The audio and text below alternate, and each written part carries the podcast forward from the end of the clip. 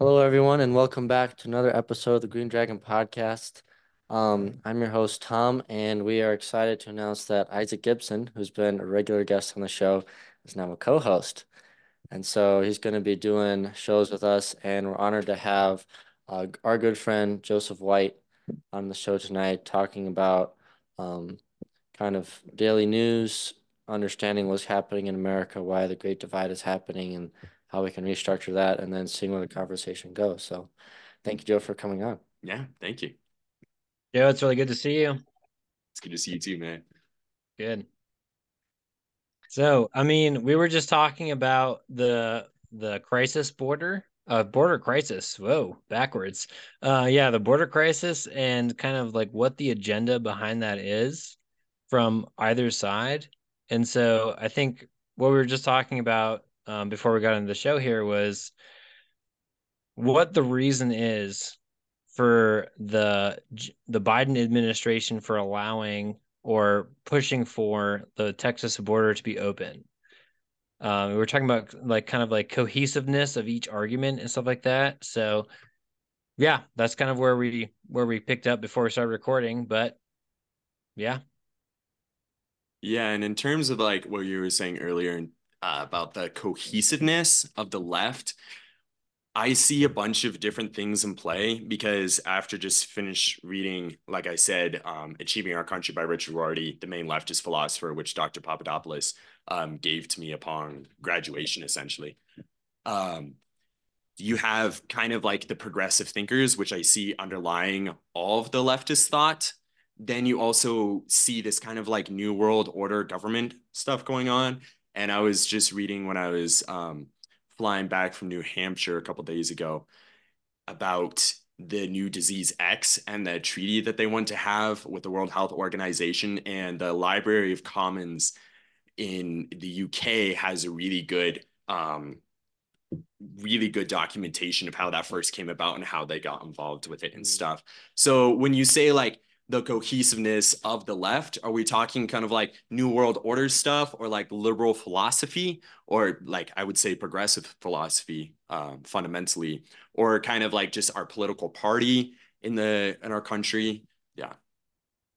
Yeah, so I guess to kind of just recap a little bit for our listeners too about the the whole cohesiveness thing we are talking about is we were discussing basically like why on earth are in particularly the leftists and the Biden administration allowing these people to come across our borders when especially at this time right now we're getting into a, an election year why are they allowing this to happen when it's like particularly politically damning for them? Um and what we were talking about was basically this idea of cohesiveness with ideas on each side. And i think that the the left especially the Biden administration, has this um, kind of cohesiveness of thought or idea that is not being portrayed in a very public way. They've they've kept they've kept everything very hidden.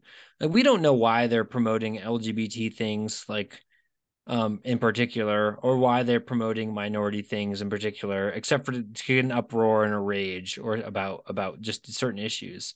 Um, but I do think that they have a certain idea or thought that is um, that permeates through their actions that we just don't know the obvious reason for. But I still think it's there. I still think that the left and especially the Biden administration has a reason for all these things, even though it kind of seems stupid for us and kind of like you know it doesn't make any sense like why would they why would they like have this this conflict with texas right now right before the election it it's it doesn't have any sort of like practical outcome that benefits them. But i do think that it exists. There's a reason behind everything that they do. Um, whether or not it seems crazy to us it's still there. It, they're just not willing to show all their cards. Yeah and i will actually if i could say and speak on why do they think that honestly is because yeah where i really see as we were talking about before we started to record, about how it's come to a fruition, all of these actions and these thoughts, is because of Dewey and Whitman um, getting to the education schools, the idea of truth and the downfall of that. And again, Richard Rorty, the author of Achieving Our Country, talks about this progressive thought. The reason why they want to support the LGBTQ movement, uh, the minority, and stuff like that is because of this understanding that we are achieving our country. It isn't even America or anything like that. It's just that America has put into place the best means and ability to allow the progression of truth and our understanding of our relation to it. Kind of in a sense, we hold it within ourselves. So the reason why they are supporting the minority and different like different LGBTQ movements and stuff like that is because we have come to understand that to now be true, where it wasn't in the past, but now it is true. That is what they are arguing and holding. So that is why I think, in a sense, you see the leftist political movement, it's founded upon these philosophical ideas that now we have progressed, we've come to a greater understanding that the people in the past haven't. Our founding fathers are no longer relevant, and we shouldn't pay attention to them because we have moved on see how we have progressed. And they make all of that argument through history by their study of history, is seeing that because you can see the technological advances, and now that we have had the civil rights movement, we've had freedom from slavery, even though that everything that I'm saying could be argued for, but this is where they're coming from, is that we have progressed as individuals, as human beings, and in a sense, in our very nature itself. Mm you explain more um, for both of us and for our yeah. listeners, like um, the relationship between um, the philosophy of Dewey and uh, Whitman, and like what we're seeing now? Yeah. So essentially, Dewey and Whitman. Well, let's see. I'm going to back up a little bit first. you've had um, you've had throughout history an understanding that our human nature cannot change through the history of philosophy, essentially. And you see that with Herodotus, you see that with Thucydides, you see that with St. Augustine and his City of God. Um, you see that with Aristotle, you see that with Plato, that essentially our natures don't change. And where that first at least started to come about in philosophical writings that it changed was with Rousseau and his discourses, where he has the savage man and the civilized man. Mm-hmm. And he mm-hmm. says that man savage man is where we should be but we're not there because now we're civilized man because throughout time that is not trackable our nature has changed mm. our nature has changed itself and then from there you get karl marx you get hegel and you get uh, fukuyama who wrote the end of history after the cold war where he said history is done we have finally achieved world peace which has obviously been shown to be wrong throughout history itself. But basically, um, this idea that throughout history, you can see that we have come to a better place than we were from the past. Therefore, we have come to a better understanding of our natures have changed. So Dewey and Whitman, um, in their philosophy, essentially argue that because we can see throughout history that our natures have changed, there is no such thing as an objective truth, a moral standard. And therefore, that breaks down. So, how do we actually come to truth for our present times, even though it will change? Well, it's through progress. It's through this collectiveness, this collective thinking of the majority of people that say, no, this is right. Kind of. It's very abstract and false and wrong, honestly, when you really delve into it. But that's kind of like the understanding. Does that make sense? No, that makes sense. I mean, just um, I'm I've always been curious about this question. I'm sure most people listening and um, everybody's kind of asked themselves like, even if you haven't studied history like Herodotus or Thucydides or Aristotle, all that stuff, yeah. like, what do you understand, or how do you understand the idea of human nature changing, or even if it can change? Like, what does that even mean? And why is that a premise for progressivism and even for like modern thought um like how does yeah first of all how do you understand human nature how does it change if it can change and why has that thought or that idea got us to this point like why on earth do people think where we're at now change? yeah it's I mean, it well, seems to me sorry just really quickly it seems to me to be a very like evolutionary kind of idea Yes, Mm. yes, but it is. it also seems to be a very damning evolutionary idea where it's like if our human nature is changing all the time then how on earth could we possibly relate to the people before us Mm. like thousands of years ago but like from our studies at wyoming catholic with you know tom and joe here and myself um we we from what we read it doesn't really seem that human nature changes we Yeah. all desire things that we shouldn't History repeats itself. that we should yeah history repeats itself Yeah. um man Herodotus says that himself. He says that I'm gonna write this work. It isn't gonna be poetic or Homeric like uh, Homer before me in the Iliad, but I'm gonna write this so that you can learn from man himself, learn from man's past actions, carry that on, and that's how you can learn from human nature is by studying not only like movements in history and like wars come about and the rise and fall of civilizations, but individual actions of man. That's how you can learn about human nature. And then literature also plays a huge part into that. That is how we can learn from human nature. But these progressives say that no, actually, that teaches us, history teaches us that we have progressed to a better point. We have greater understanding through our downfall of slavery, through now that we have democracy um, into effect and we hear the voices of people. But the crazy thing is that that's just not true because in Herodotus and Thucydides, they already go through all of that and they've had democracy. They've had that. History has shown it. It's just people actually don't study their history, I would say. It, it almost seems like too that what they're trying to do with the progressive ideology is say that we aren't fallen anymore. Almost like they're trying to give themselves their own salvation, like saying, No, that's 100% true. yeah, like we've come so far, so we don't need anyone else. We're superior. Right. Well, and that's where St. Augustine he comes in with his idea in City of God. Um, he has kind of like three phases of history. He has um, man after the fall, essentially. Then you have the incarnation, and then you have like the waiting period, which we're in, which is the second coming. So if you have no belief in a God, if there is no God, what hope is there except our individual choices and actions? So therefore, because there is no God, we can bring about essentially a utopia here on earth. Mm. Even though they don't want to say the word utopia, Richard Rorty, he does use it a couple times in his book, Achieving Our Country, where it's just like, he says, okay, don't think about it as utopia, but think about it as a never ending project to get closer to that, essentially. Interesting. Yeah. There's a um there's a very interesting essay that C.S. Lewis wrote.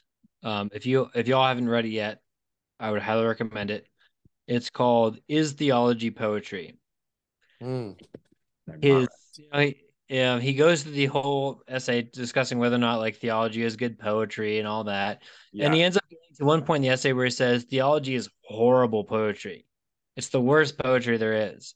And it's because it's not of man. And he ends up going into this discussion about the scientific re- um um scientific revolution. yeah. Um and he basically describes the scientific revolution as being the perfect Shakespearean tragedy, where you have this chaos, this abysmal chaos at the beginning, where something comes from nothing, the Big Bang, as a scientific. Uh, oh, sorry, he calls it the scientific experiment. Doesn't call it the scientific revolution. The, the, the scientific experiment, where everything comes from nothing. You have this extremely long series of events that finally leads to man. And man being this feeble like scaleless featherless clawless creature comes out of nothing and he dominates nature. And there's the first act which is everything coming from nothing. The second act where man comes into the picture and he finally like starts to recognize his capabilities in in, in response to nature and in reaction with nature. And then the third act where he comes to his fruition where he comes to his full power and he dominates nature. And then in the fourth act mother time or father time and mother nature both come together and destroy him and bring him down to nothing. And Hmm. the fourth act it goes back to where in the first act where there was nothing. It's there's this like kind of like chiasmic kind of parab- um, structure of nothingness to perfection to destruction. And he basically described the scientific experiment this idea of man's evolved from this thing that he could never get to naturally, right? I mean, like, or not naturally, but immediately. Like we came from apes and now we're people, and then eventually yeah, we'll yeah. and then we'll we'll decay. Um and individually, that is our lifespan. We came from absolutely nothing. We came from this ball of chaos. A sperm and an egg somehow came together and created us and we rise as infants as like we're we're there we're kind of this feeble nothingness yeah, yeah, against the world and then we rise to our fruition as our manhood or our womanhood we we come to the pinnacle of our existence and then we fall um and that he was basically that is the perfect explanation for the the secular or modern man is like that's all they have without god is they have this vision of it's just me against the universe and mm-hmm. when it's just you against the universe, like you were saying, Joe, it's like you have no other choice but to progress and to become something different and to become something more to evolve, to become something better than yeah. your environment. And right now, what we're seeing is in our environment, especially in a technological age, is that we're not just competing with time and Mother Nature, we're also competing with each other especially with like TikTok and Facebook and Tumblr and and Instagram and Twitter and all these things, we're competing with each other to become the better and the best thing. Yeah. And so all these different fads pop up, like LGBT, like, oh, I need to be something different, something cool. Or like the leftists, they're like, oh, we need to be super compassionate. Let all these like let all these immigrants into our country so we can show how compassionate and awesome we are. We're better than the people before us who conquered everyone we need to be a better America, not one that like you know goes to war with natives who are already killing each other anyway. Um, we need to be someone who's compassionate and like set up all these memorials and have all these feast days for secular reasons to show that we're better than the other thing so that we can survive. But what is the end of that? Destruction. Um, I mean, there's the end of that is destruction, yeah, and there's yeah. no there's no end to that cycle. Um, and that is like what we're saying with Thucydides and Hieronymus, like, or sorry, uh, Herodotus and Thucydides, like they're saying we rewrote this so that you could learn from man. Yeah. You don't learn from man of what is man. You're going to you're going to end up falling into the cycle of like I just need to get further and further ahead. But that ultimately, no matter how far you succeed, ultimately leads into destruction. If and you... that's where you have the two um um let's see Nietzsche and Teilhard de Chardin also who's is a crack theologian of the Catholic Church honestly um where they fall into this idea of the evolutionary and, be, and for Nietzsche becoming the Übermensch and Nietzsche is probably the most popular philosopher now. So again, if you don't have anything and you want to avoid that vicious cycle, um, which Karl Marx very clear puts forth in terms of the cycle of the oppressor and the oppressed, it just keeps repeating, repeating. And his idea was to break that. And that is where a lot of his stuff comes from. But, but it, yeah. And it's, I, it's amazing though, because that idea of the oppressor versus the oppressed can be tracked onto the evolutionary idea like the survival of the fittest. The the oppressors oppress, and then you know whoever can get past that gets past that. Um, and if you're able to rise above that, if you're able to rise above the oppressor, then you win. But you can't win because then you become the oppressor, and then the cycle continues. So the thing, though, is is that in terms of the leftist philosophy, they see that and they want to break that. And that's why, again, you have Nietzsche, where it's the idea you can become the Übermensch. Mm. Uh, and he does it in a dark way. Or Teilhard de Chardin, though, he does it in a more evolutionary and hopeful way. That man is coming to himself through history, and it's going to take time until basically man becomes God. So, in order to make sure that we don't fall into that cycle, and if you don't believe that our natures can't change and that our um, if you could believe our natures can change and that there is no God, then the only hope is to use everything at our hands to be able to progress to a better place, a better society for everyone to live in. God that is their thought. And that is why you're going to help out the minorities. That's why you're going to help out the LGBTQ and all of these other places. That is where their idea is coming from. Right. In their, in their eyes, God is, or man is God.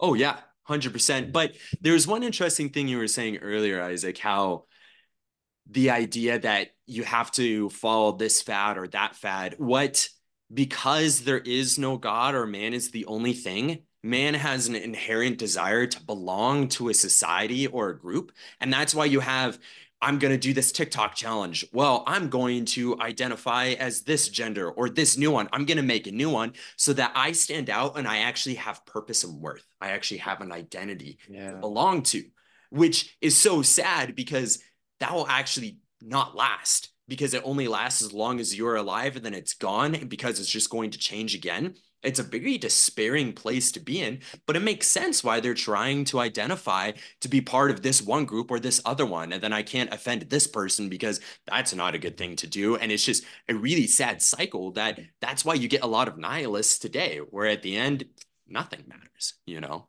Yeah. Yeah, it's interesting because, like, they're trying to say that their whole life's meaning comes down to what they decide it to be. Yeah, or do or through do. their actions. Yeah. Instead of realizing that there's an objective reality that's bigger than them and trying to understand what that means and then how they fit inside of that, which is a far more interesting life than trying to just kind of come up with your own thing as you go. Because, like, you know, we're still trying to discover what does it really mean to be a man and a woman 6,000 years yeah. later. Yeah. And then how well, are they going to figure it out? Like, I'm gonna be a new gender and I'm gonna figure out my lifetime. You know, it's like it seems so like futile and then all, like you're saying despairing, you know, it's very lonely. Yeah, and that's why you get so many nihilists today. Yeah, yeah. And it is very sad because if you can't be belong to something that's greater than you, what do you want yourself to be the greatest thing and you are the arbiter of what is right or wrong or morality for yourself and for everything else? I say that history says differently. Man despairs when that happens, when he is the only thing and the only deciding factor. He gets pretty bored. That's why you do have so many TikTok trends and yeah. everything like that. It's because you're trying to be part of something else. But what essentially what they're preaching is that, well, you can be the center of it all. The fact is, is like, no, you're going to be part, like you said, of this like greater cosmos, this greater design that is out there. And then you can be ennobled and like work towards that. But they hate that idea of having some kind of standard by which man needs to mold himself to or like act towards and perfect himself and become better towards. Yeah, and I would say that there's kind of like a twofold explanation. Well, I mean, there's probably more, but I would say, like, just for our purposes, there's a twofold yeah. explanation for this kind of thing. Is that, um, first of all, on a very personal level, very like individual level, everybody looks at the world through their own eyes. And they look at them, they look at the world and they judge it and compare it and discern the world through an understanding of themselves, which is something that is not new. It's not a new idea. It's very Aristotelian. It's very um, Platonic. It's also very, you know, very ancient. Um, this idea of like I understand the world through my eyes and else through myself. Um, and I remember Dr. Jeremy Holmes, um, one of our professors at Wyoming Catholic, talking to us about this idea of the imaginative self. And he gave us a very simple example. I think some of us after class one day was we were talking to him about this idea because he mentioned it during a class and we asked more about it and he was like imagine you're imagine you're going up to a really really pretty girl and asking her and like you're going to ask her to go out to coffee with you so the moments before you ask her to go out to coffee with you what are you thinking in your mind you're probably imagining like okay these this is this is the girl that i'm thinking of this is like what i want to take her on this little coffee date and this is how I'm gonna this is how I'm gonna say the words. This is how I'm gonna phrase it. This is how I'm gonna be standing when I say it. Like yeah, yeah. I'm thinking about when I'm doing this action. And for a person who's a little bit more skeptical of themselves, and probably for most people who are a little bit nervous, they're probably going to be imagining that situation and imagining that girl saying, No, I'm not going to go on that coffee date with you. And his his his whole point about this example was that we have this imaginative self that we we take out and we implant on the imagined imagination of the other person or the other circumstance that we're going to be put into. Mm-hmm. So if I'm going to ask a girl on a coffee date and I'm thinking to myself, like, you know, this is how I'm going to say it, this is how I'm going to be looking, this is what I'm going to say, like everything. And then in my imagination, I'm like looking at the other person who's actually me because I've implanted my imagination on them. What would I say to myself if I asked myself for a coffee date, especially if I was a skeptical person? I would probably say no. Hmm. So, what I think every individual does to themselves, unfortunately, on a deeper deeper level, is they say no to themselves to the things that are good for them. Mm. this is a very dangerous thing, and I think it leads us to recoil upon that that experience or that circumstance that we've imagined, and rely completely upon ourselves for truth and for certainty and for determination. And, and so yeah. We go into any circumstance very skeptical, especially the the people of this age. We go into any cir- circumstance very skeptical. How many people have you met on the street where you say hello to them or say like how how's your day going and they're like, "Wait, why are you asking me that? Like do you have something in mind?" It's like, "No, no, no, I just want to know." Um everyone's so skeptical because everyone's portraying this imaginative self onto everything. Mm-hmm. And if you do that long enough and you do that strongly enough and intently enough, what ends up happening is you create this false reality within yourself about yourself in reflection of everyone else. And if you're doing that in relation to mass media like TikTok or Facebook or Twitter, all those things, yeah, you you implant your imagination of yourself which has been fed by everyone else's input and you create this monster within yourself that is self-devouring where it's like i have to be this kind of thing in order for other people to like me because it's my image of what other people see. I'm implanting my image on the world in order to get feedback um, and so this like LGBT thing, the reason why it's become such a fad, I think, in recent years is because people have been walking around looking at everyone else and seeing what everyone else is doing. And they're projecting this imaginative version of themselves onto the person, replacing their intentions, their incentives, their motives, their morals with their own. And if they have a poor vision of themselves, that's where they're going to see the other person looking at them. They're going to mm-hmm. say, like, oh, if I'm looking at Joe White right now, and if I'm only seeing Joe White the way that I see myself, or if I'm only imagining Joe White seeing me as the way I see myself, I'm in a pretty bad spot. So I better make I better make that better. The only way to make that better is to do something different. But the only thing you know is what you know. Yeah. And so vicious cycle of like turning on itself of like keeps going. Needs to see me as special, but well, you it, planted your vision of special onto them for yourself, and so it's like a vicious cycle of like I need to become something totally different, totally obscure to everyone else and to myself, and it just it it, it gets crazy. Like I can't even like describe it yeah, further. And it's really interesting that you say that because everything that you were saying there as you were explaining that was so much focused on self, on me, the whole idea. Viewed, me, you know, and just self. And that creates also a vicious, self centered, and just selfish life.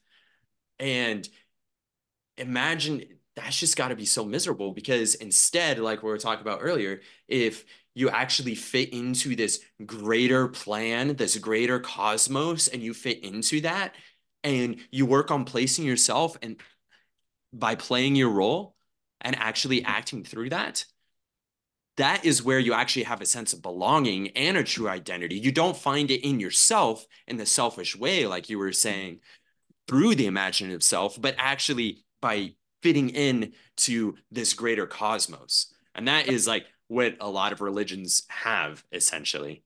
Right. And it, and the and honestly, like um every religion has the benefit of drawing the individual out of themselves. Every religion calls the individual to say like look at something other than yourself for a gosh dang second.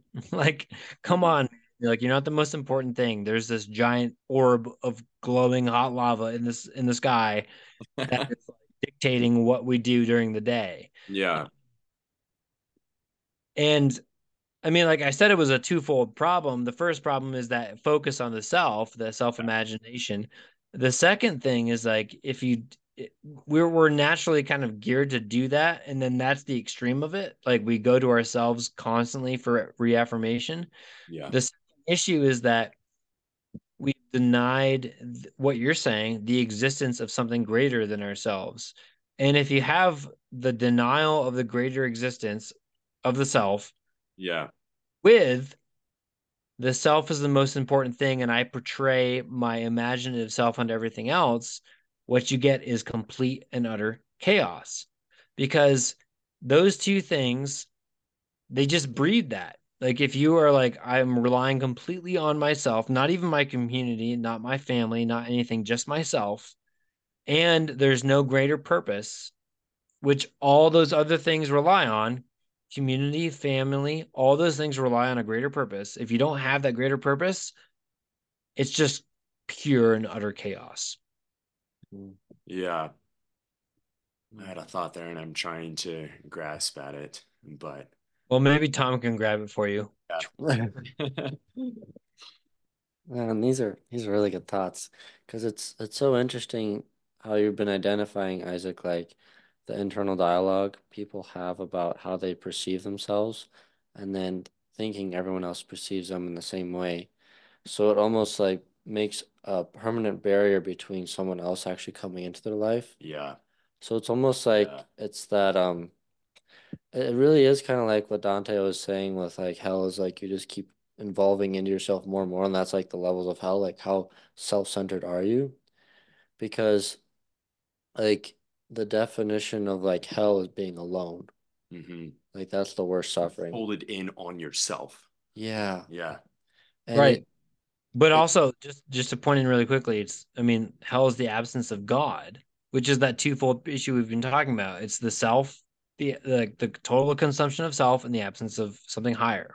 Yeah. So anyway, yeah.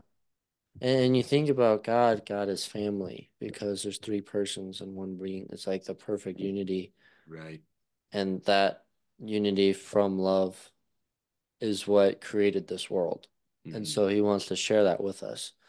And so it's so interesting that's like we're sold the lie that like we're not lovable, therefore we shouldn't right. be loved, therefore I won't let someone love. Yeah. And then yeah, it's like you feel very despairing because it feels like it's all on your own. Mm-hmm. And, and the only way to make other people like you or love you is to be exceptional enough that they didn't expect that. And so they want to learn more about you. So you got to be so wild that it's like, hey, someone's going to notice me. Yeah. Because there's always that desperation of like wanting to be noticed and be seen. That's why people are hooking up all the time. Yeah, exactly. Yeah. Because there's um you know, layers to this, but just like it's a lot. Yeah. Well, there's one thing with that because I remember my thought now what you've been saying, Isaac and you, Tom, that I wonder if part of the reason why this is so prevalent, it seems today, maybe it has been in the past.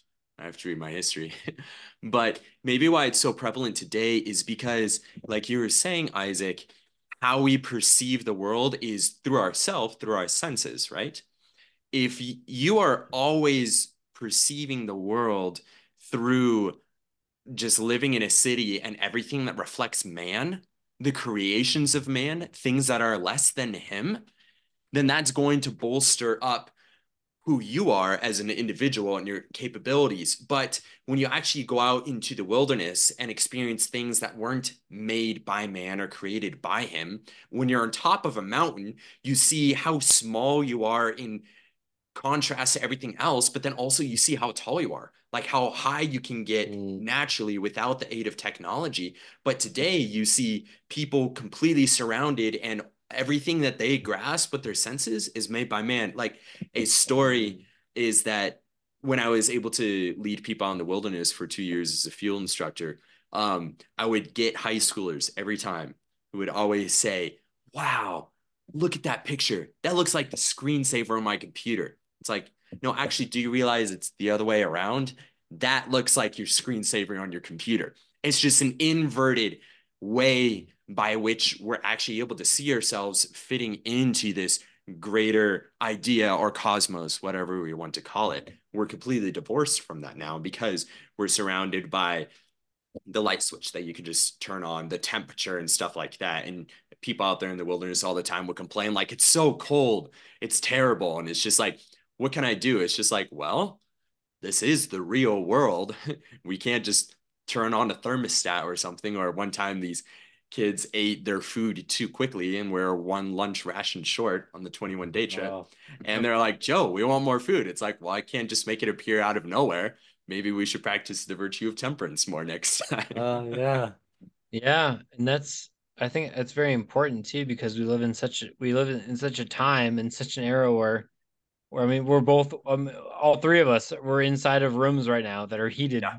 lighted, and and cooled or like we can open our windows and get all this stuff and we're we're isolated from the outside world in maybe like smaller ways like you're only like a doorway or a window away from the outside world but it has such a huge effect on our psychological development and understanding of the world yeah and yeah it, it our our own creations reflect something about ourselves and we're like well I live in this protective creative bubble.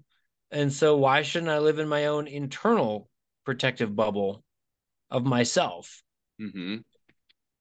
Um and it's never encountering like true danger or realizing that can happen. And I think that's where it plays into like this progressive idea, like, oh, we have come so much better and stuff like that. I haven't been in contact with any violence and stuff. And that's why you have people so surprised at the horrors that are happening in Ukraine and Israel.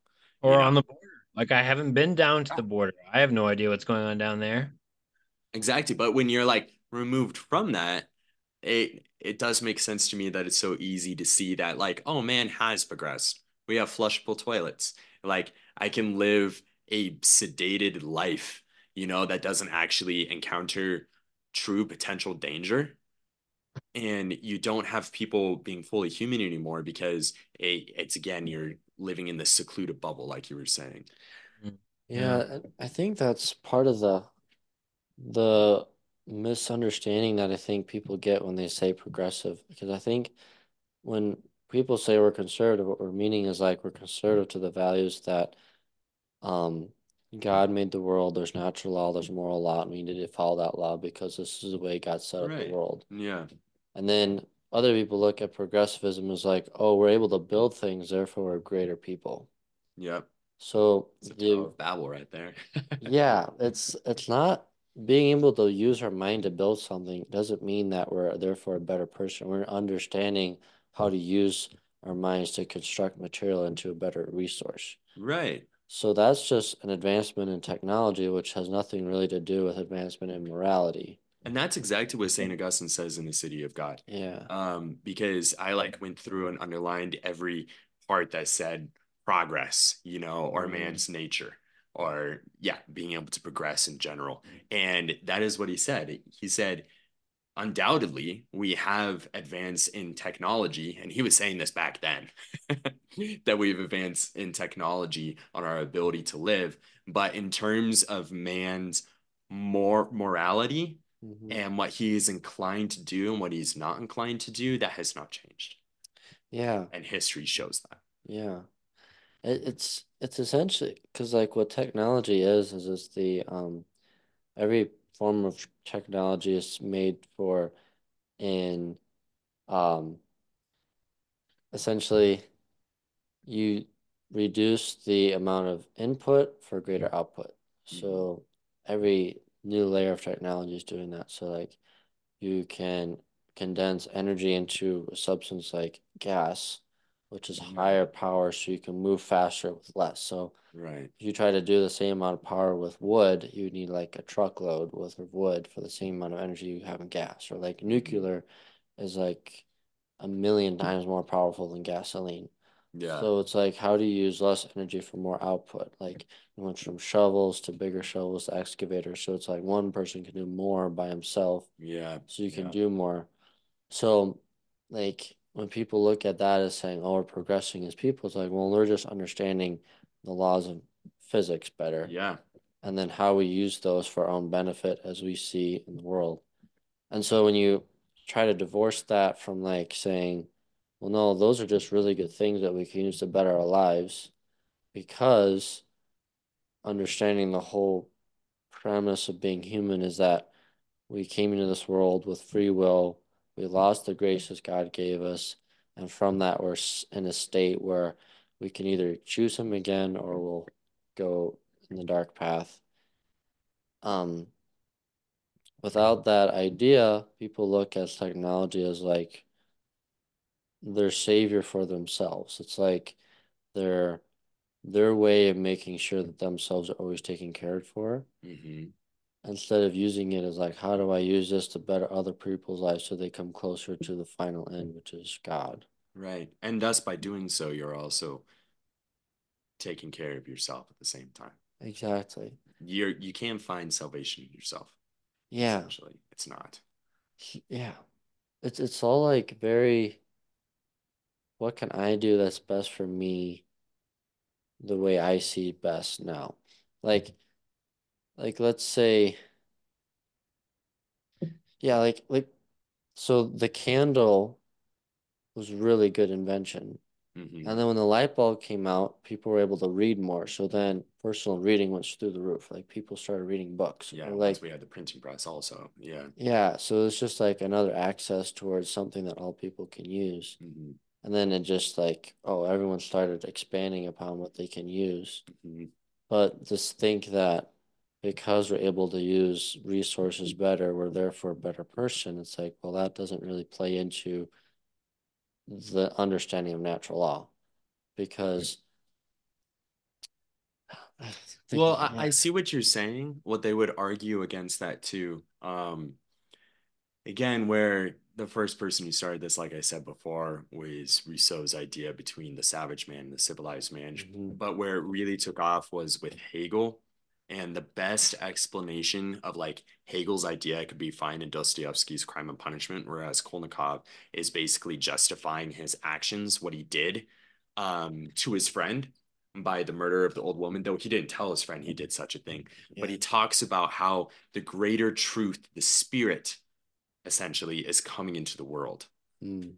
slowly by actions of man, and he has no control of that. And so, therefore, like Napoleon was justified in what he did because we're actually able to um, have better understandings of political structures and government and put better things in place. A really, really good book that also talks about this idea is uh, Plague Journal by Michael O'Brien. Have either of you guys read that? No. I have not. it is it's a very good book about this journalist in contemporary times but essentially he has this conversation with he and his father and his father is trying to justify the idea of abortion um, Mm. because it's like well it's better for society in the whole in the long run or yes we're going to cut down all these trees on this mountain and destroy these beautiful landscapes and stuff but we need to do that in order that um, we have better peace with man in the end in a society. But then his friend, uh, the son, was saying, no, we can't do that because you're ignoring the individual people. Mm. We need to actually focus on each individual person. And Jordan Peterson talks about this a lot in terms of the sovereignty of the individual, Mm. where we need to work on bettering ourselves and investing in each person individually. And that's what the son was arguing. And the father said, Well, that will take a very long time. Like our solution's faster. But then the son's like, that may be true, but my solution is the more sure way. And again, if you don't have this idea of belonging to this greater plan, then of course you're going to cut corners on morality and do things and justify it to say, well, it'll be better for the human race in the long run, because that's what I'm looking for, Mm, essentially. yeah. Yeah. so, I mean, how do you think that um, Rousseau's idea of the savage man Yeah. into what we're seeing now? And I guess also, it I guess it would require a little bit of explanation about what the savage man is for Rousseau. But No, that that's a good question and how we got with that today. Mm, He he says that Savage Man didn't have strife with other man because he was just by himself.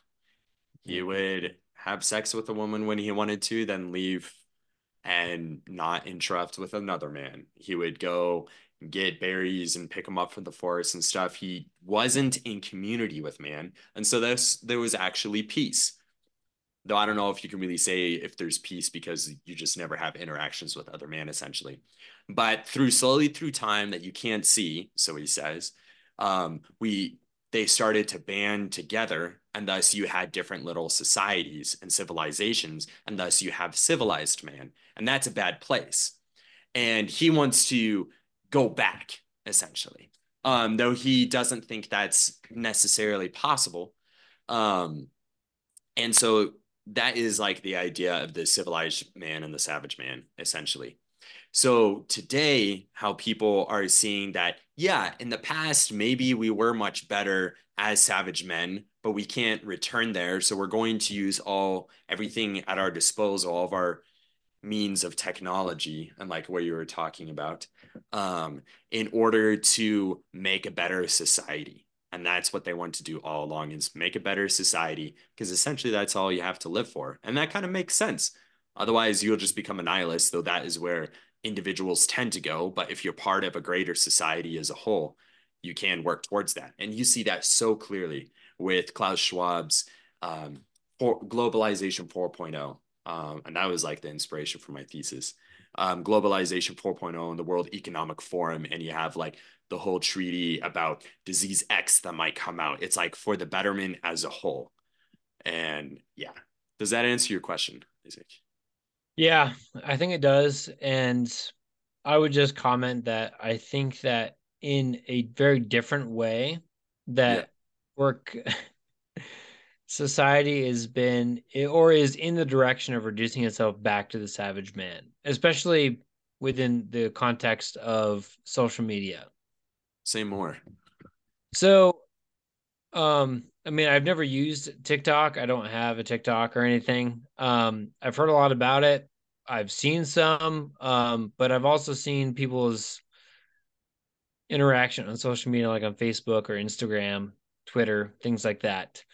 And what I have seen and what is pretty widely known is like, you know, when you're when you're behind the the wheel of Facebook or Twitter, it's kind of like you're kind of like in, you're in your own car. Like you're you're willing to road rage when you're in your car, but you're not willing to do it in person. Um, there's this kind of like isolated, very personal view of your own world from behind your phone or your steering wheel, I suppose. Of I just do my own thing. I interact with myself and my other reactions with other people are kind of just, you know, they're minute or they're not very significant. Well, except for one thing, that that's not necessarily Rousseau's vision of Savage Man because oh, man not, no. so interconnected. So it would be like a savage man in a different sense than I guess because man That's- does rely through social media and stuff to like put an image of himself and he falls through that, like what you were saying earlier. Right. So yeah, what I'm saying is that it's a it's a different view of the Savage Man, but it's not it's not too dissimilar. It's it's it's not too different um in in the sense that when you're utilizing social media when the way that most people do it's in a it's in a way that is very introspective and very kind of like this only affects me if I do this thing um if you post something on Facebook or Twitter or I see what TikTok or whatever, Um, Yeah. It's all about you. Whatever other people say, it doesn't really affect you. And you can block people, you can deflect comments, you can do all that stuff. Except that, in a sense, like you were saying earlier, it is affecting them in a very real way because they're putting their identity and self-image based on how other people react to them. Right. So it's like a combination of like being a savage, but also being social. So it's like a weird kind of like combination of like I'm isolated, but I'm doing it in a way that is social, which is very interesting because it's not how man is supposed to operate naturally, which is where Rousseau is wrong, where he's like the savage man is not how he's supposed to operate. Um, but we're kind of treating social interactions in a savage way where it's like i am my own person. You can't tell me. You don't know me you know that kind of thing. Yeah. like you don't know my life. You can't say that about me but you're putting yourself out there at the same time. It's a weird phenomenon where it's like you have people putting themselves out there in a very public way yeah. but as soon as they get interaction they're like, "Oh, this was a this is my post. This is my thing. You can't tell me how to live." Um, it's a very savage response to a social interaction. Um, and I I kind of see that that's that's basically how society is today. It's like it's a very um it's a savage it's a savage way of living with a social response and you have a savage reaction. I mean like Well, if- it is definitely true that we're just because of our fallen state and fallen nature, as we believe, like you will naturally be savage, and that's why you need grace. That's why you need that belonging to something greater to not live in that state. Right. And for even with those people that don't believe in grace, like you need community, you need family, you know, those things. Mhm. The, again, that's where Rousseau goes wrong, where it's like, no, you can't just pick berries by yourself or like sleep with every woman you want or like do things on your complete Yeah. own. Like you have to do things in relation to things of your own kind. Like there's Well- no there's no animal on the planet that does things on its own. It does it in schools or um, groups or um, prides, or it doesn't it does it in collective. Like I mean, every individual is its own individual at the same time, but it can't be an individual without a group. And there's um, there's a very interesting and uh, insightful online course from Hillsdale. Um, there's a lot of free courses on Hillsdale that you can take. So shout out to Hillsdale. Um, there's this one course that you can take on Hillsdale that um, dives into Genesis. And he describes this one instance in Genesis where um, man meets Eve. And before he meets Eve, he goes around naming all the animals and doing all the things that man Adam does, like before you know he meets meets woman or anything. But um, there's this very interesting point where he he names all the animals, and then you know God looks at man and says, "You're not fit to be alone," and so he ascribes him a partner by you know pulling out his rib and doing all that stuff, and it's the very first time in scripture where man refers to himself, where he says, You are woman, from man you are taken. And the theologian on the Hillsdale class points out that man is not able to recognize himself without his counterpart. Hmm. And because he says, You are woman, from man you have been taken. So he names her like he did all the other animals, but he says, Oh, you're not just an animal. You've been taken from me. Mhm. Only when he sees his counterpart that he's able to say, from me, from man. Yeah. And what he points out is that man is not complete without a companion. And you can interpret that as being like, you know, the sexual companion, like your wife. Um, but he goes further to say that, like, you know, it's not just about not just about the sexual companionship of another human being. It's about we're able to identify ourselves by comparing ourselves and being in, in association with other people Yeah. of other things of our kind. And so we're not designed to be by ourselves. Um, we're not designed to be alone. And that's why, like in, in you know, in Catholic societies in Catholic um, culture, we have monasteries where nuns and monks live together in community, and where we have marriages between a man and a woman, where the man and the woman are together, and they form more societies through each other. And just to clarify, it isn't monasteries and convents together, it's each individually. Well, I was saying monastery in the more general term, where it's monasteries that included convents. So It just sounded like monks and nuns together in community. it's like, it yeah, isn't that. yeah, mon- monasteries as a generic term. Yeah. Yeah. Nuns and monks separately, obviously. but there's this idea where it's like from our genesis, from our beginning, um, we're we're not able to identify ourselves unless we can identify the other first.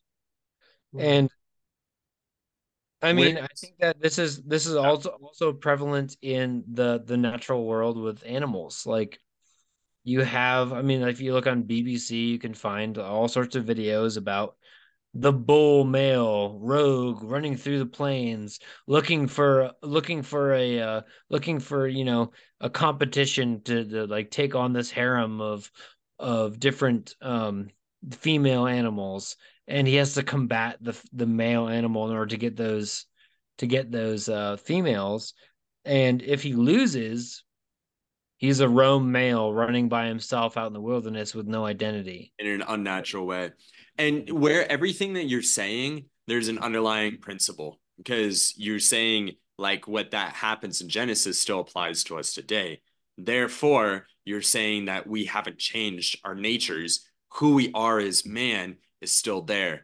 But that is where I think even more fundamentally Rousseau goes wrong is saying that natures can change. Now, that being said, Rousseau contradicts himself a lot. I encourage people to like read him and see that he does. but that is one thing that he adheres to is that natures can't change. And again, that's prevalent in society today. If your nature can change, if you it's in flux, you could be whatever you want, change from one gender to the other, or even be a dog. Uh, people are like acting or identify as whatever they want, then there's just lawlessness. And this is this is the crux and craziest idea is that again whitman dewey richard rorty they say that there is no moral standard by which we need to adhere to. And in fact richard rorty in his book achieving our country hates all standardized like religion or anything that has a standard. He's like no there is no standard. We can progress and become better. However how can you say that unless you have some standard by which you're saying you're progressing Mhm. off of? Yeah. There needs to be something by which you can measure against that you are becoming better and moving to a better point. Yeah. And so they're denying that there is such a thing, yet their whole argument is basing off of that.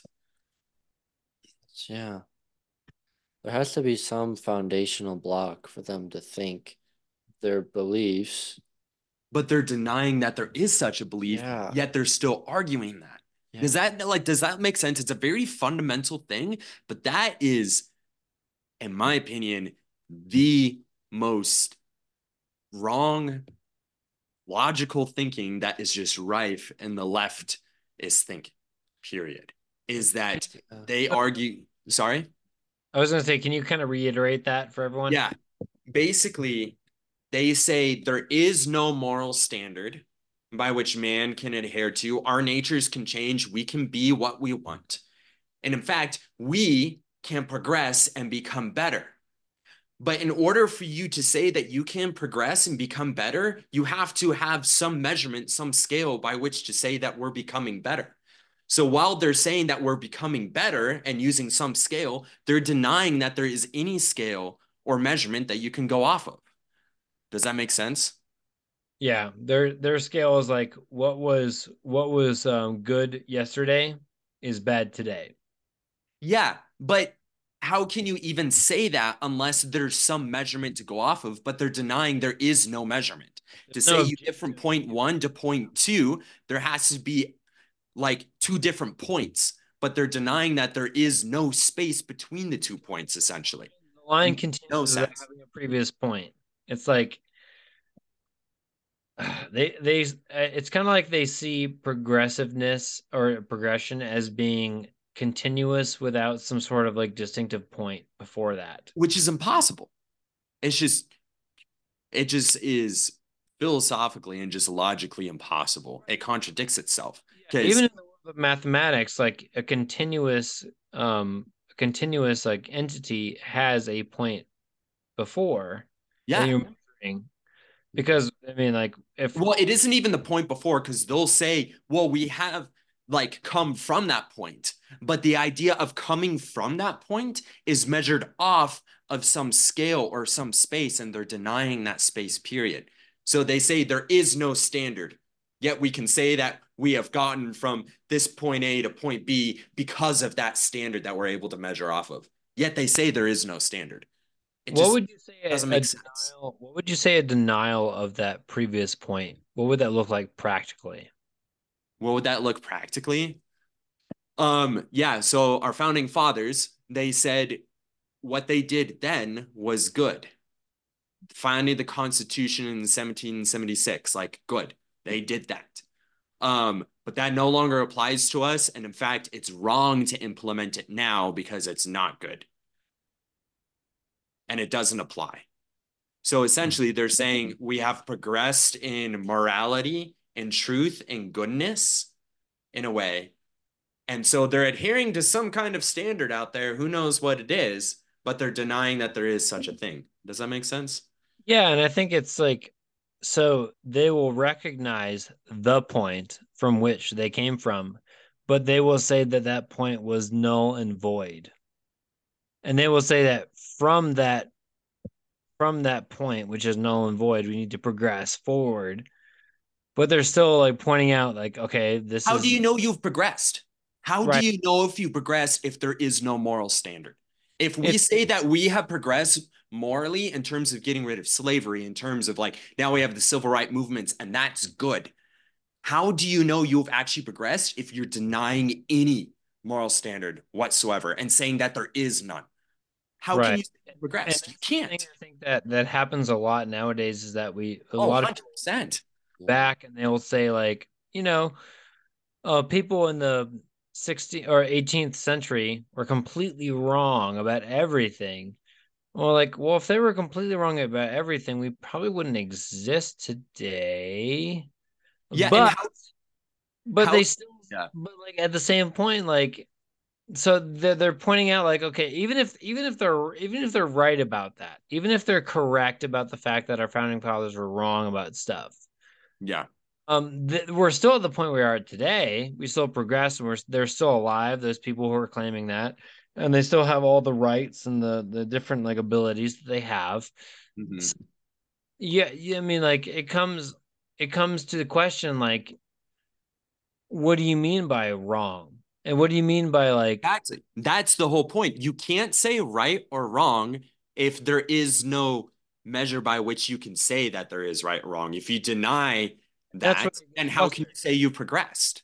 and that's where they get confused and they say like well i mean like there was the civil war and there was the civil rights thing and like well i mean That's where you get ideas like, again, going back to Hegel. Hegel believes that truth is entering into the world through man's actions, Hmm. is what it is. And it's coming more and more into fruition, is what he would say. Um, and so things are becoming more and more true, if that makes sense. And so for Hegel, there is something by which we adhere to. But Richard Rorty, he says, no, that's not true. There's nothing that we adhere to. There's just us. So if that's the case, we make up our own moral standards. But the crazy thing is that we have a measure by which we can say that we do progress. So we have to be adhering to something. well and the other thing too is like how can you make up your own moral standards without having something to measure it by and like what you're That's exactly exactly what I'm saying. Yes. like what was it um maybe it was Hegel or oh no, no. Who wrote the the the Leviathan? Was that Hegel? No, that was Hobbes. Hobbes, yes. Okay, so Hobbes, he had like the whole like spirit of the world thing going I on. believe nature's changed too. Yeah, continue. like the whole spirit of the world, like there's this like entity of like a, a- the whole spirit of the world moving in this one direction, and like Yeah. it's like it's actualizing itself as history plays on. Yep. And that's what Hegel takes and uses a lot in his philosophy of history.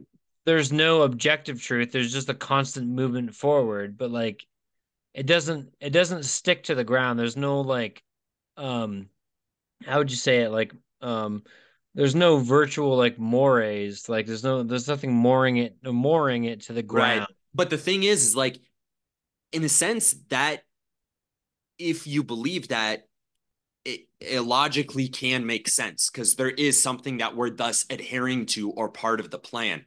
However, again, Richard Rorty, he says there is no plan. The only plan is what I decide and you decide, and we decide together for the better of humanity. There is no plan. There's nothing we adhere to. There's nothing greater than us. The greatest thing is man itself. Yeah. Yet they say that we progress. But again, how can you progress if how can you say you progress if you have nothing to measure that off of? Yeah, this reminds me a lot of um, Kirsten Maslach's thesis and her oration, where she talked about the difference between intellectual ideas and like physical moorings. So she like used like the the terminology for like you know mooring mooring a boat to the dock. Mhm. If you don't have a rope that ties the boat to the dock, it's going to run adrift. Yeah. And so the boat represents the intellectual, like it runs off into sea and it searches the unknown. But if you don't have a place for it to dock and tie down to, you, it, you know, it doesn't stay.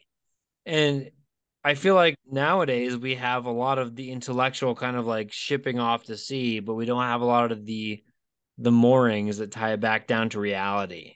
And you know where that needs to happen is through sense experience, contact with real things not created by man. That's why you have like the rancher and the farmer who just have this like inherent wisdom in them and they always have like something to say, if you will, or like, that's Mhm. fine, we'll be able to figure it out. It's because they're in contact with things not created by man all the time that gives them wisdom essentially through that. But the vast majority of people don't have contact with anything other than things created by man that reflect himself and that that's put that puts him on a pedestal makes him higher and stuff when it's like actually no like at the end of the day nature bats last Yeah. Grow your own backyard gardens, people. Come on. yes That's right. That's right. get out into the wilderness buy a cow, get some land, like milk that cow, get get your own food. Come on, let's go. Yeah, it's like um it's like they want to separate themselves from a real reality because it's and reality is own- is scary and harsh It is, yeah. And I think that the thing is, is they, um, I've been thinking about this for a while, but Jordan Peterson's been talking a lot lately about like the idea of suffering yeah and like, why is it that there is suffering? And it's like, well, it's because we were given the greatest good, which is free will. yeah So that means we're ca- capable of loving. So Mhm. freely choosing what is best and doing what's good and willing the good. And because of that, we also can, like Dr. Baxter said, if you can go to the greatest height, you can must be able to fall to the lowest pit. Like Mhm. that's like there's the choice there. yeah Without the extremes of both, you couldn't really go to the one because you wouldn't have true, true, true free choice.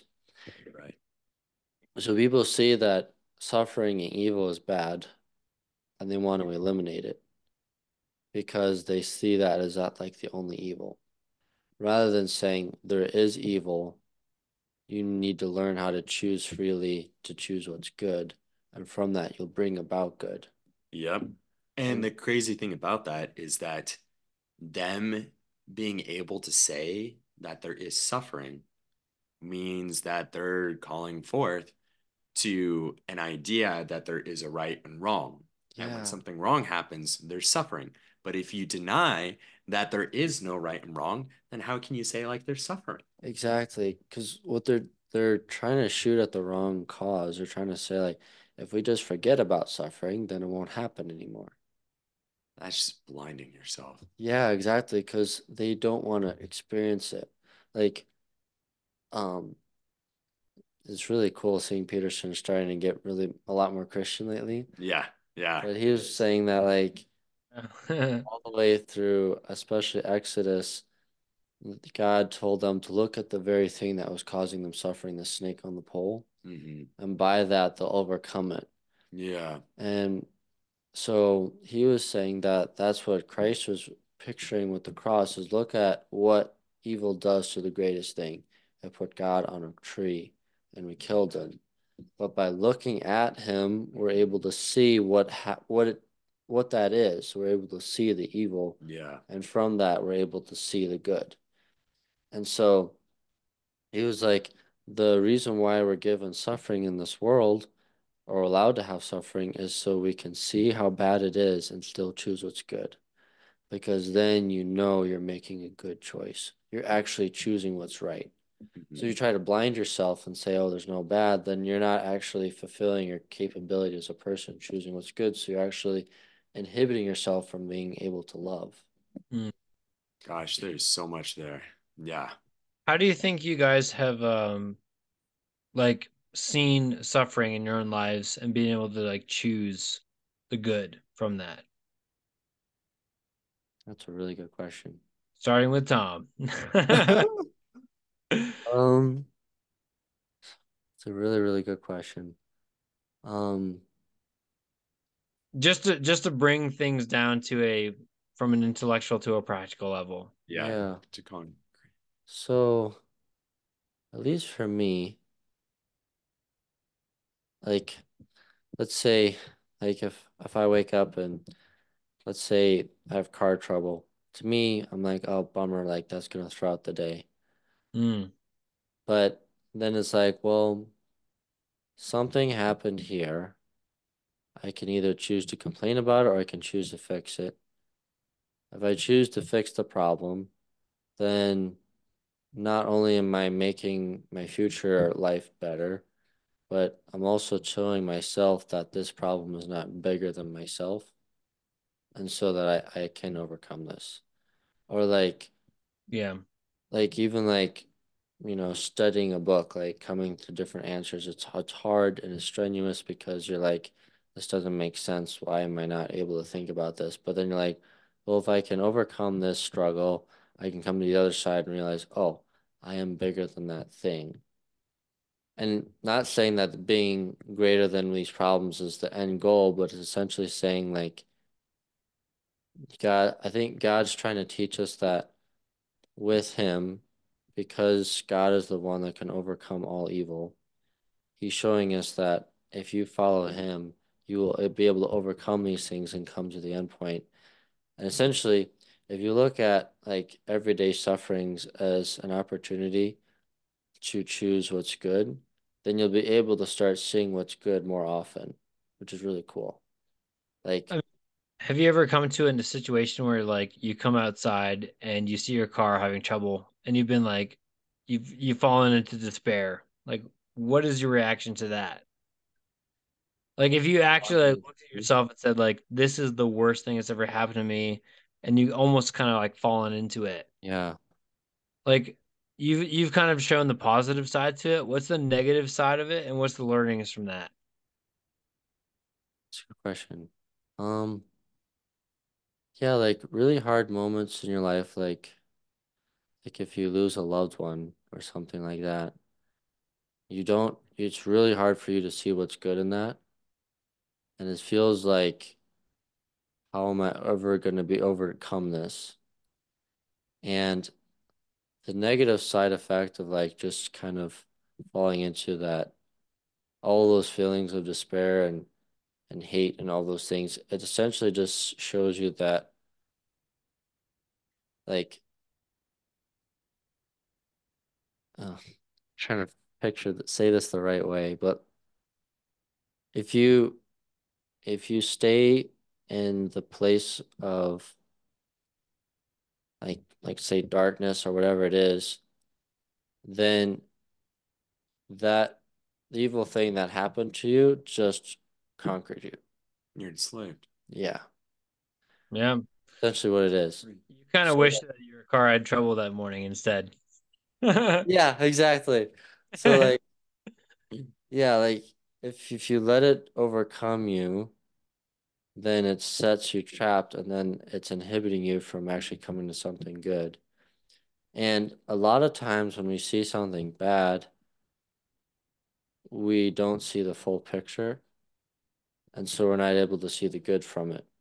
But there's um a quote that I learned a while ago from Tony Robbins, and he said that life doesn't happen to you, it happens for you. And if you're able to think about it in that context, then you're starting to see like how every bad thing happens to you can be turned into something good. And I think that's the idea of salvation, essentially. It's like the worst thing happened. We lost eternity. And then Christ came again and renewed it all so we can have it again. So he used like the worst thing and said, No, I'm still greater than this. And so, like, even in the daily sufferings, it's like, how can I not let this enslave me? And how can I still see the good through this and choose what's good? And I think that's what was what's the redeemable aspect of everyday life. And then that'll start playing out in bigger things. But um Jordan Peterson talks, I don't know if you've heard of him saying that like he he believes you can only see what's really good if you look at what's really bad. Has he, have you heard about that? Yes, I have. It's a really interesting thought. I'm not sure where to go with it, but Um, I did want to say that um, just kind of in in relation to that. Then I want to go to you, Joe. But so I was recently sent this quote from this saint. Um, I I don't know the saint at all, but it's Saint Paisios the Athonite. and he says that the problem is that we have lost God at the center of our lives. Once we make our love with God, a love for God, the primary focus of our lives and allow His grace to work through us, then we will be comforted, comforted and embrace in all His love. No matter what circumstances we encounter in life, all anxiety disappears. This is the aim of the way of life to put God first and to seek the Holy Spirit. The anxieties of modern life are only symptoms of our separation from God. Hmm. And so when you were saying those things, it brought that quote to mind because it the things that really the the the part of that quote that really got me was all the anxieties that we have about life, whether it's like loss of a loved one or our, our trucks having problems starting in the morning. If we have a real deep, if that if that issue produces a deep anxiety within us, it's because we don't have a center place of God in our life mm-hmm. and we don't or we don't have a center place of peace within our own life like we don't have like confidence in ourselves so mm-hmm. that's that that that quote kind of reminded me of that so i wanted to mention it but that's a good quote. How about you, Joe? And the question was some kind of suffering in my life. Yeah, like tangible suffering, you're saying, Isaac? And how yeah i guess um so i mean it was kind of a twofold question i guess like um what kind of suffering have you seen in your life where you've been able to overcome it and then another situation in your life where you were in the moment not able to overcome it but later on we're like okay well that Yeah. there's the answer but Um, one huge one was I had a family member who was close to dying, and um, another family member wouldn't let any of us go see that family member before they died, essentially. Mm, And there was a lot of screaming, yelling when I was there to go visit because I was like, well, I'm going to visit anyways. Um, and there was nothing I could do really except just push my way through. And I handed like a rosary and said some prayers with that one person kind of thing. and there was nothing I could do in the moment. It was just that Mm. and then leave. But Yeah. it was that night that the one family member that was like arguing and stuff just broke down and was like, I'm sorry for everything that happened. It was hard. It was rough. I've just been alone and lonely here. I'm so glad you're here. And so there was like peace and resolution that came about. Mm. So if the strife didn't happen or that suffering wasn't encountered, then that person wouldn't have it opened up, essentially. Wow. That is one that I can really think about that I experienced in my life, where it's just like, yeah, this is terrible what's happening, you know, but it had to be done. And then that way peace came about because of it, you know. Yeah. Yeah. Mm. That's good. yeah. What about like circumstances where you've been like in a moment where you felt like you lost, like really lost? I mean, like, I'm I'm just trying to make this more relatable to more yeah. people because like it's it's easy to come up with stories that are like you know you come up on top and that story you just shared with us was you know even if you feel like you come out on top you it's it's still Yeah. pretty sad but like um there there's definitely a lot of in- circumstances i'm sure for a lot of our listeners and for both of uh, for all of us that were been like okay we felt like we've lost but then it was later on that we realized that we won hmm so do you have anything like that Where it's like later on you realize that you won. yeah yeah where it's like in the moment you were like i am just at the bottom of the pit Yeah. That's a deep, hard question. I have to think here for a bit. well no worries if you can't answer it i mean like it was Yeah. just i just wanted to ask that as kind of a Yeah, no, there there's one moment it was more like on a physical side. It was during the professional instructor course, uh, to become a wilderness instructor that it when you're out there, they can pop a scenario on you anytime where someone just like falls down and it's just like packs off. We have to start immediately like figuring out why they passed out, take care of them, and try and figure out how to evac them. And it could be one of your teammates that it happens to anytime. So you're like very wary of everyone around you, kind of thing, also. So there's like some competition kind of going on that's underlying throughout the whole trainings for like 10 days straight. Well, I was the weakest member in the group for sure, physically. And we're just hiking up this hill because we have to make it to a certain amount of time. And I wanted to take a break as we're hiking out. And they're like, no, we need to just keep pushing. I was like, no, I need a break. I'm dead tired. There's like a hundred pounds in my pack. We're hiking uphill. I'm going to take a break. And I did, and I stopped the whole group. And Mhm. for me, that was like a failure. I just like failed the group, but then also myself because I could have kept going. Because the Navy SEALs always say, like, when you think you can't go anymore, you're only at 40% of your potential. Yeah, I could have kept going, but I just stopped the group and took a break. And I've never forgotten that. Mm. And like now looking on it, it's like, well, I've gotten to a place physically where I can keep going and like do that. But that was definitely a moment where I felt like, yeah, that was a serious failure. I like let down the team and myself. Yeah. wow that's that's pretty hard Yeah. hmm especially when you're leading leading everyone else like you're you know you want to set an, example and everything and be the be the strongest man there it's it's hard yeah Yeah. I, Yeah. yeah. I was the weakest person there. well, I guess But yeah. my, my turn to share since i asked both of you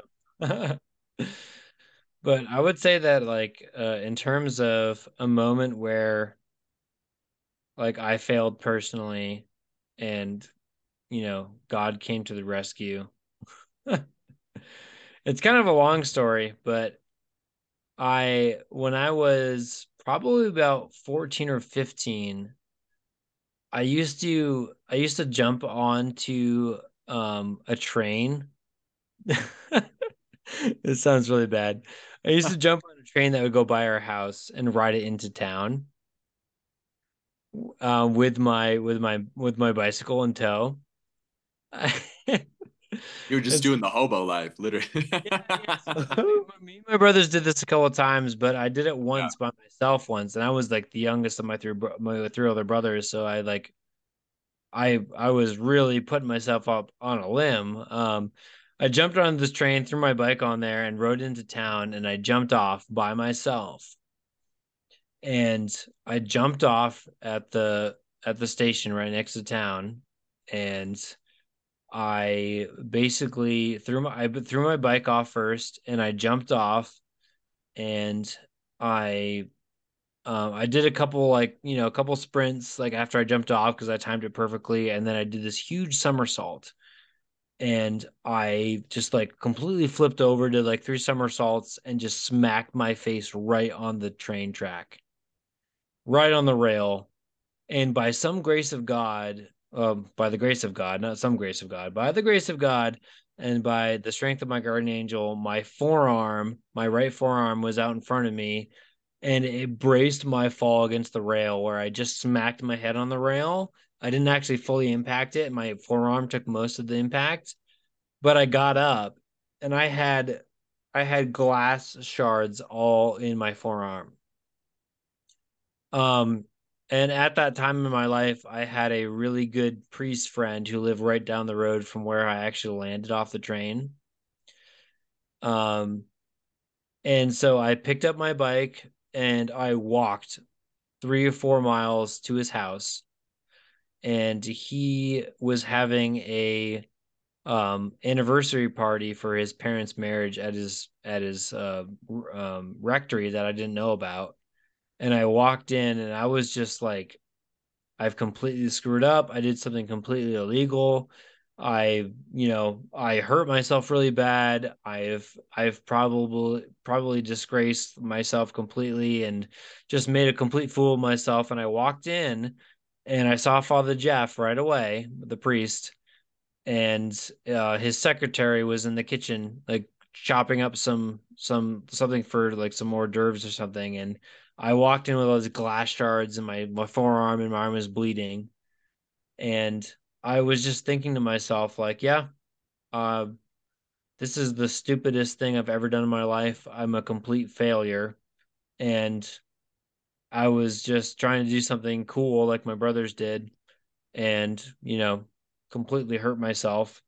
And immediately, without question, both Father Jeff, the priest, and the secretary, they immediately pull the glass out of my arm and they bandage me up and they're like, hey, like okay now that we know you're good do you want to like hang out with us and join the party and you know they just they obviously called my parents and everything and did all that the responsible stuff and my my parents came by later but it was it was one of those moments where like I felt like I was completely lost and just I mean it wasn't very like spiritual lost it was kind of like I'm just like you know I did this really stupid thing and I you? what I'm supposed to do afterwards. And so I just walked to the nearest place I could get to. And they just treated me with so much care. And I just saw a lot of God's grace in that moment. Um, How old were you, Isaac? Uh, I was not, I was like 13 or 14. okay. Yeah. But I was jumping on trains and riding into town. I did that multiple times. I can tell you more stories about that, but I, I probably shouldn't. But um, but yeah, so that was a moment where I saw like myself as being a complete failure. I mean, like not me, you know, not in like an emotional, spiritual sense, but just kind of like, you know, I hurt myself really bad and I did a really stupid thing. And despite how horrible and embarrassed I felt, because I was, I it took me a long time to knock on that door and be like, I need some help. Mm. Um, and the, the they didn't ask me any questions. They just bandaged me up and were like, "Hey, have some lobster," you know? It's all good. Um but yeah, that was that was kind of my experience with that god moment, I guess you could say. Um but I had an experience I think last year which was kind of the kind of the opposite. And l- later on I realized it was a blessing. I was driving down to Louisiana in my 1983 Bronco and I broke down in this little town called Electra, Texas, in my Bronco. The the front end of my Bronco, like the front axle, basically exploded. Um, and I got out of the car. It was a Sunday morning, so no shops were open or anything. No O'Reilly's or anything in Texas were open. And I got out and tried to fix it myself. I couldn't. I had I didn't have the sufficient tools to get it done myself. And I ended up calling a tow truck um, thinking that I had AAA, but I realized I didn't. And I ended up having to pay like a thousand dollars for that tow to get to Dallas. And in that that entire that entire experience was just completely miserable. Like nothing about that experience was enjoyable at all.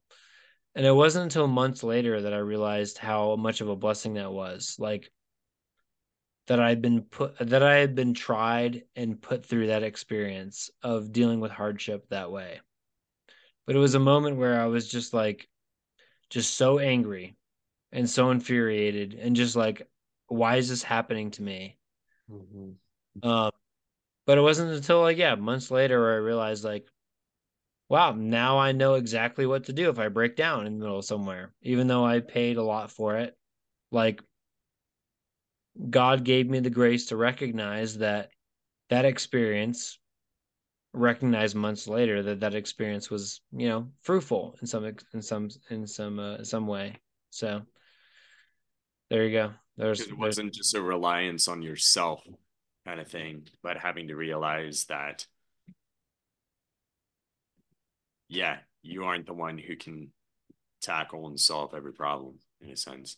Well yeah and that was that was the funny thing too is that in the moment i felt like it was just me and yeah. the way that I was mentally and spiritually, I was kind of like, I just need to figure this out, and it sucks. I hate every second of this. But if I had just like put a little bit more trust in God and just prayed, probably like while I was waiting for the tow truck to come, I probably would have been happier. But it wasn't until months later that I realized, like, yeah, I mean, God was helping me all the way through, even though I wasn't asking for it. Yeah. Hmm. Yeah. Yeah. Makes sense. Yeah, it is interesting. Like, like I just had an experience last week, and I haven't really seen the benefits of it yet, except maybe that I'm just a lot more thoughtful about everything I go into now. I, I got scammed of a lot of money. Oh no. Yeah.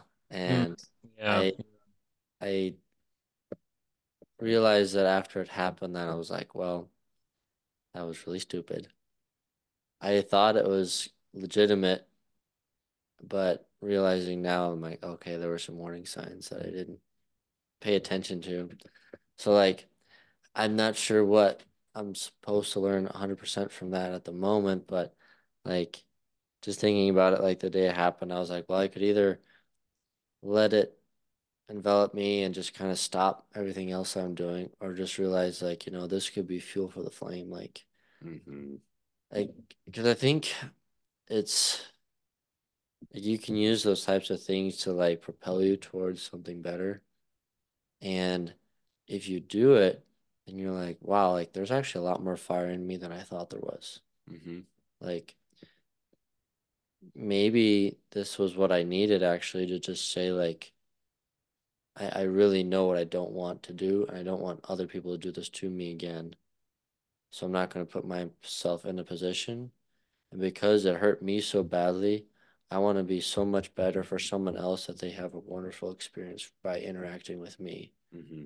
So like be the total opposite of a scammer. Instead of a scammer, I'll be the over deliverer that you know just tries to give as much as he can, like in my business or whatever, and just like you know, so it puts it puts that contrast in place of like this is what stealing looks like and this is what giving looks like.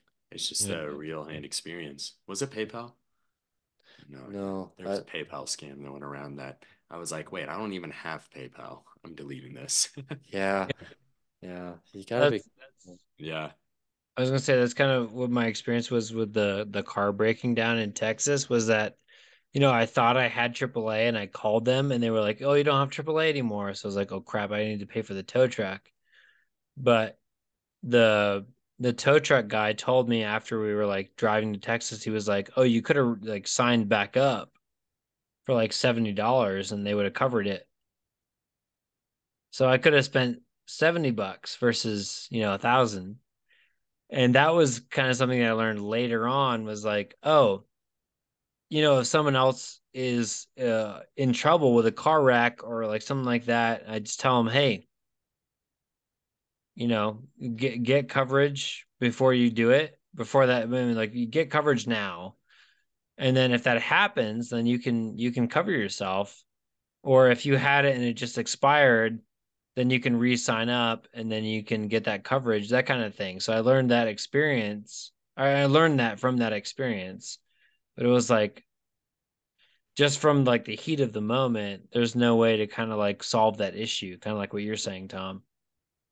Yeah, yeah. learning like learning real things hurts. Yeah. Just yeah. does. Like through that real experience, you know. Mm-hmm. I was just thinking how this is on a much smaller scale, but like learning Latin at Wyoming Catholic College, oh, yeah. that was hard. Yeah. But once you have like a sort of grasp of it, it's like, oh wait, this is beautiful. Like yeah. I can actually start to engage with this or other things in life, like dancing or playing music. You have to go through the hardship of like learning it first, you know, but that's just that's just life. But a lot of mm-hmm. people don't want that because they're scared because of your lack of control or an unwillingness to maybe embarrass themselves or whatever, and then you're just stuck. You know, like yeah. you were saying, you're just enslaved essentially. You know. Yeah. yeah. The fear fear of embarrassment is very very powerful. Yeah. Mm-hmm. Yeah. Because you don't want other people to look down on you forevermore because of that. I think that's the. Mm-hmm. I think there's this idea that people won't forgive you because you have a hard time forgiving yourself. Kind of like what you were saying, Isaac, that imaginative self you place on other people. Yeah. So, like, if you embarrass yourself in front of others, you're like, oh, they're going to not really want to be around me anymore. Yeah. Right. But, you're, yeah, go ahead. But then if you just think about for two seconds, like, well, if they did something like that, would I forgive them? And you're like, oh, yeah. Right. that against them. Like, that's, that's why would I do that? That's the cure to the whole thing. And I've been, I've honestly been struggling with this for a while and like have been working on it a lot. Is like, okay, if you, if, if I do something that I think is embarrassing, do I think it's embarrassing or do I think that they think it's embarrassing? Yeah. Like if they did that same thing, like if I farted in front of a bunch of people, would I be like, would I laugh at it or to be like, oh, you're you're stupid and you're horrible? Yeah. Like Oh no, no, no, no. Of course I would say that like, you know, I'd laugh at it and say like, "Oh, it's funny, everyone does it." But if I do it in front of everybody else, my immediate reaction is like, "Oh no." Just that is the worst thing that's ever happened to me. And it's and such... you, would, you would look down on yourself if you did like condescendingly look at them or make a mark, right? You you would look down on yourself for doing that to them. Well, and yes, of course. And here's the even the more dangerous thing is that if you stay in that mindset of like of thinking that other people think the the same way about you that you do. If so, like if I farted in front of both of you and I was like, "Oh crap, that was really embarrassing." Tom and Joe probably think I'm the worst person ever. What I'm doing is I'm telling myself, and I'm creating this imaginative world where Joe and Tom hate me Mm. And I've seen this play out in my life multiple times where I've been I've done something embarrassing and then imagine the other person who saw that happening like seeing that as something that's really horrible the way that I see it and just I and then what happens from that is that you if you don't treat that immediately what happens is you suspect the other person of ill will towards you yeah. And then if that happens, then what cultivates is this um, sense of like, oh, that person's my enemy. Because I imagine them thinking about me the same way that I do, which is horrible. A horrible thing. And it, like they're like therefore they're my enemy because you know like if i if i i don't know for example like if i if i cussed or swore in front of somebody and like my reaction to that would be like, oh shoot, I didn't mean to do that in front of them. They heard that, they probably think that was just as horrible as I think it was. And therefore, they're my enemy now because they're going to hold that against me. Yeah. And, and that's the trap. Yeah. That's a huge trap because it can lead you to hate people for no reason. And the reason why I was saying, like, if you imagine yourself in the other person's shoes, if you will, and you look down on them, you'll be like, oh, wait, no, that's not nice. I'm not going to do that, you know? Well, maybe we should like also think that where it's like someone does look down on you or like embarrass you more for something that like wasn't your fault or anything. It's just like, wait, no, that was the wrong reaction from the person, unfortunately. Mm-hmm. Right, right, right. Yeah, like it's you're almost uh, declaring what someone else will do based on what your perception of them is. Mm-hmm. Exactly. Like, yeah, yeah, you're like, there's, I'm not going to allow you to be good to me. Is essentially what we're thinking. Yeah, it's it's very uncharitable, and it's like, it, I mean, it's like it it goes back to what we were talking about earlier about like you see the world through your own eyes, and if you do that too much, it can lead you to that uncharity of like, you know, this person must think horribly of me because I think that was horrible mm-hmm. of me to do. And you don't allow that other person to show you mercy or show you charity or be like, just, you know, it, it's okay, dude. You messed up. Like, whatever. No one cares. Like, it's no big deal. Yeah. Um, no, it's happening more than ever. Yeah. What's happening more than ever is not a problem with people loving other people, but people receiving love. Yeah. Mm. Because that's like an insult or hurt to your pride, especially if someone helps you when you're down in the dumps or you did something wrong and that person receives you, it hurts, you know? And right. that pride that's in place. Mm. And yeah, people struggle with that. When so someone much. compliments you, if you feel bad about yourself and someone compliments you about something you did right, you just joke about it. That compliment saying, "No, I didn't do that right. What are you talking about? Like I'm I'm a horrible person." Yeah. And then you like, okay, well, you're just you're just sucking up, or you're just you know you're just saying that. You're just saying that to be nice to me or something, and yeah. and then it turns into this horrible cycle of like, yeah, yeah. No matter what compliments you get, it always turns into a negative thing. Though, if you want to receive more compliments, you just say, "Oh no, it isn't true." Do you really think so? And then you get more compliments that way. There, there you go. Yeah, yeah. Joe's an expert fisherman. Got He's just like pulling at the bait there. yeah. Well, sounds like another good podcast conversation. So we should probably wrap this one up, but it was it was really good talking with you guys about all these different subjects. I mean, I learned a lot tonight, and I've got a lot to think about. But yeah, yeah. thanks for having me on. Yeah, definitely have to have you on again. This is good. Yeah, I would love that. Yeah, well, um, to all of our listeners, thank you again for coming in and um, hearing our conversation for this week. Hopefully, it was beneficial for you as much as it was for us. And um, go check us out on YouTube, Rumble, Spotify, Apple Podcasts, and wherever else you get your podcasts. Um, always try to do an episode a week. It drops on Fridays. Um, we're also on Twitter Instagram um, for like daily updates, shorts, things like that. So thank you again for always being an avid listener and hope to see you next time. Take care and God bless.